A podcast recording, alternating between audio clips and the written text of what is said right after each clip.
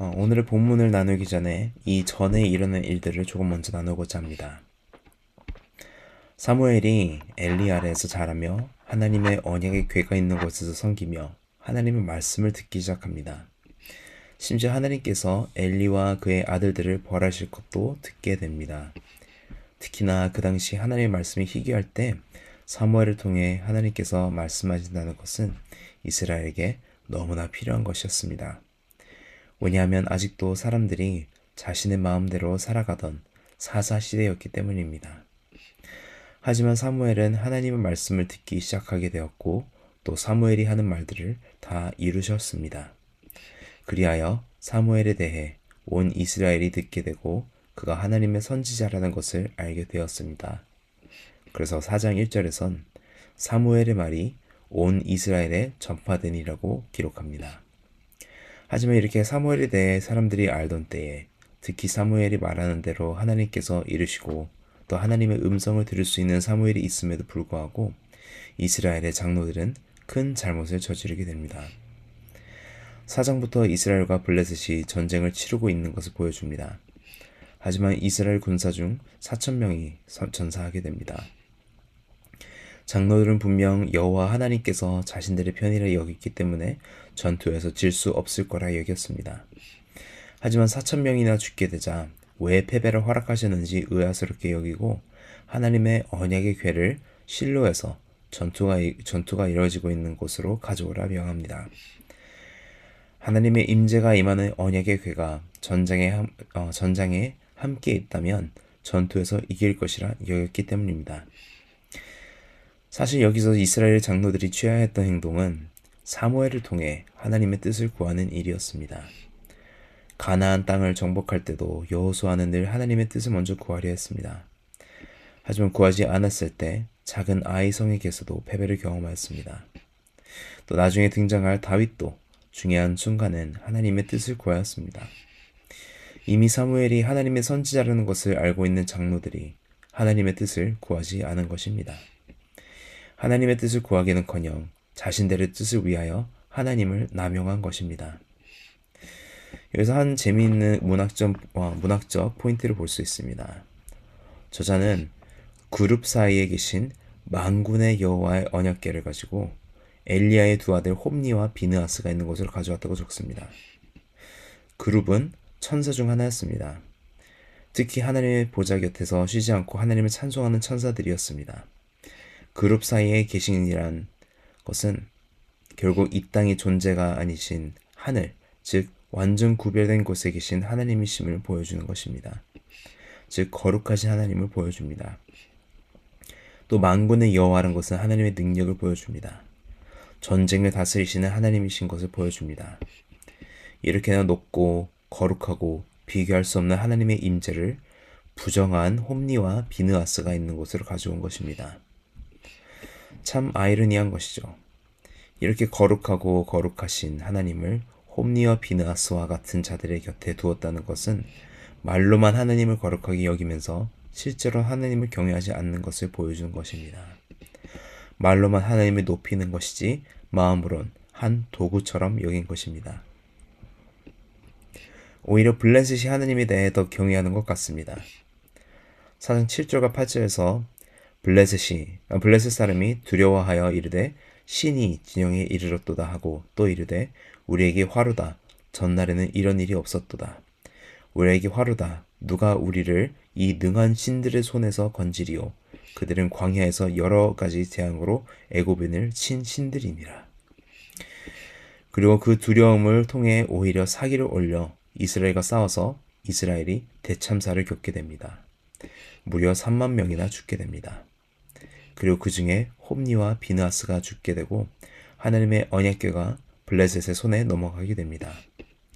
나중에 이 소식을 듣게 된 엘리는 뒤로 넘어져 목이 부러져 죽게 되고 비느하스의 아내 즉 엘리의 며느리는 아들을 낳으면서 죽게 되는데 이 소식을 듣고 그 아들의 이름을 이가봇이라 짓게 됩니다. 이가봇이란 이름의 뜻은 영광이 이스라엘에서 떠났다는 의미입니다. No glory라는 뜻을 가지고 있습니다. 하지만 하나님께선 그의 영광을 지키시는 분이십니다. 절대로 그의 영광이 가려지게 하지 않으시는 분이십니다. 그리고 오늘 본문인 5장에 들어서게 됩니다. 이 당시에 적의 신을 포획하여 자신들의 신전에 둔다는 것은 적을 완전히 정복했다는 의미를 뜻합니다. 블레셋은 하나님의 언약계를 붙잡음으로써 이스라엘을 완전히 정복한 것으로 여겼습니다. 하지만 여기서 블레셋이 첫 실수를 범합니다. 그것은 바로 하나님의 언약궤가 하나님 자체라 착각한 것이었습니다. 언약궤는 하나님의 임재가 임하는 곳이지 하나님 전부가 아니었습니다. 언약궤를 가져왔다고 하나님을 전부 가뒀다 생각한 것이 첫 실수였습니다. 하나님의 능력을 두려워했음에도 그들은 하나님이 어떤 분이신지 몰랐던 것입니다. 이 세상은 하나님이 누군지 다 안다 착각합니다. 심지어 하나님을 악을 허락하시는 악한 하나님 혹 무능한 하나님 혹 과대망상증을 앓고 있는 신이라 여기기도 합니다. 그러니 리처드 다킨스 같은 사람들이 God Delusions와 같은 책을 쓰는 것입니다. 하지만 우리 하나님은 그룹 사이에 계신 만군의 여호와이시고 하나, 사랑의 하나님이십니다. 그 사실을 알 때 비로소 하나님이 어떤 분이신지 조금이나마 알게 되는 것입니다. 블레셋의 두 번째 실수는 바로 하나님의 언약계를 다곤 신전에 둔 것입니다. 다곤은 블레셋의 대표적 신이었습니다. 머리와 팔은 사람의 것이며 몸통부터 다리까진 물고기의 모양을 가진 신이었습니다. 그리고 이스라엘의 언약계를 신전에 둠으로써 자신들의 신 다곤이 여호와 하나님보다 더 위대하다 여긴 것입니다. 하지만 신전에 두고 다음날 다곤의 신상이 언약계 앞에 절하듯 쓰러져 있는 것입니다. 신상을 다시 세우고 그 다음 날 또 돌아왔을 때 또 쓰려져 있는 모습을 보, 게 됩니다.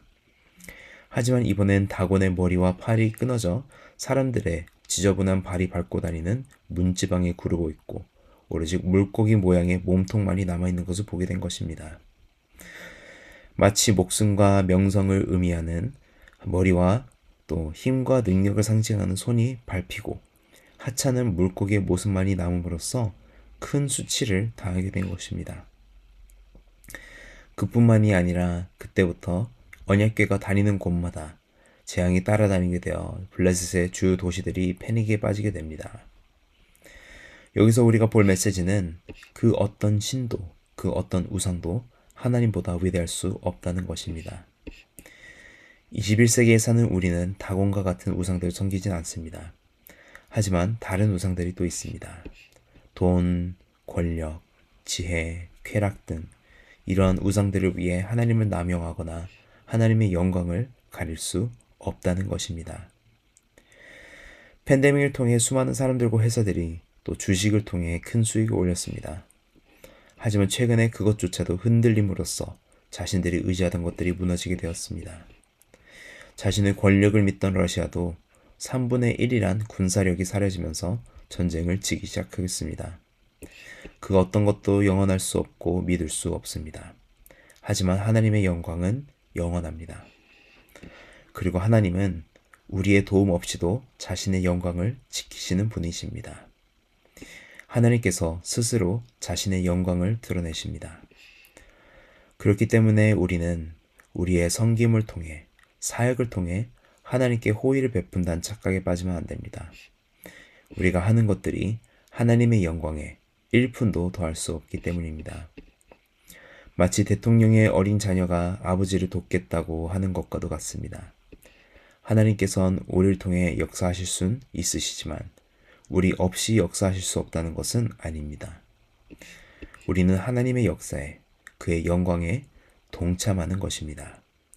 그의 기쁨을 그의 영광을 함께 누리는 것입니다.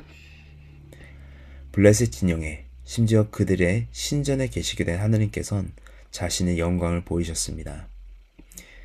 이사야서 48장 11절에서 이렇게 말씀하십니다. 나는 나를 위하며 나를 위하여 이를 이룰 것이라. 어찌 내 이름을 욕되게 하리오 내 영광을 다른 자에게 주지 아니하리라. 사랑하는 성도 여러분, 저는 오늘 이 이야기를 통해 하나님께서 적의 진영에 붙잡히신 또 다른 사건을 기억하게 됩니다. 바로 예수님께서 십자가에 못 박히신 사건입니다. 이때도 이스라엘 백성들 심지어 예수님의 제자들도 예수님을 한 수단으로 여겼습니다. 이스라엘의 독립의 주동자, 혹 출세하는 길의 앞잡이, 혹 함께 있으면 배불리 먹을 수 있는 정도로 여겼습니다. 하지만 예수님께서 십자가에 못 박히시면서 모든 것이 끝난 줄 알았습니다. 예수님께서는 조롱받고 고난을 받으시고 끝내 돌아가셨습니다. 마치 죄와 사망의 신전에 붙잡히신 것과도 같았습니다. 하지만 예수님께서는 아무것도 하지 않으시고 심지어 무덤에서 사흘 후에 부활하심으로써 죄와 사망의 권세를 끊어버리시고 하나님의 영광을 보이시게 되었습니다. 이때도 하나님께서는 자신의 영광을 드러내신 것입니다. 이사에서 43장 25절입니다. 나, 곧 나는 나를 위하여 내 허물을 도말하는 자니 내 죄를 기억하지 아니하리라. 자신의 영광을 위해 죄와 사망의 권세를 꺾으시고 우리의 죄를 사하여 주신 것입니다. 오늘 이 말씀을 기억하시며 하나님의 영광을 기억하시길 바랍니다. 그리고 그 영광에 동참하길 바라시는 하나님의 초청에 응답하시기 바랍니다. 우리의 모든 선행과 섬김은 결국 이 영광에 함께 동참하는 것입니다. 그리고 마지막 날에 우리 또한 그 영광에 이를 것입니다. 그날까지 그룹 사이에 계신 만군의 여호와 하나님을 기억하시며 묵상하시며 오늘 하루도 그의 영광에 동참하시길 주의 이름으로 간절히 축원합니다.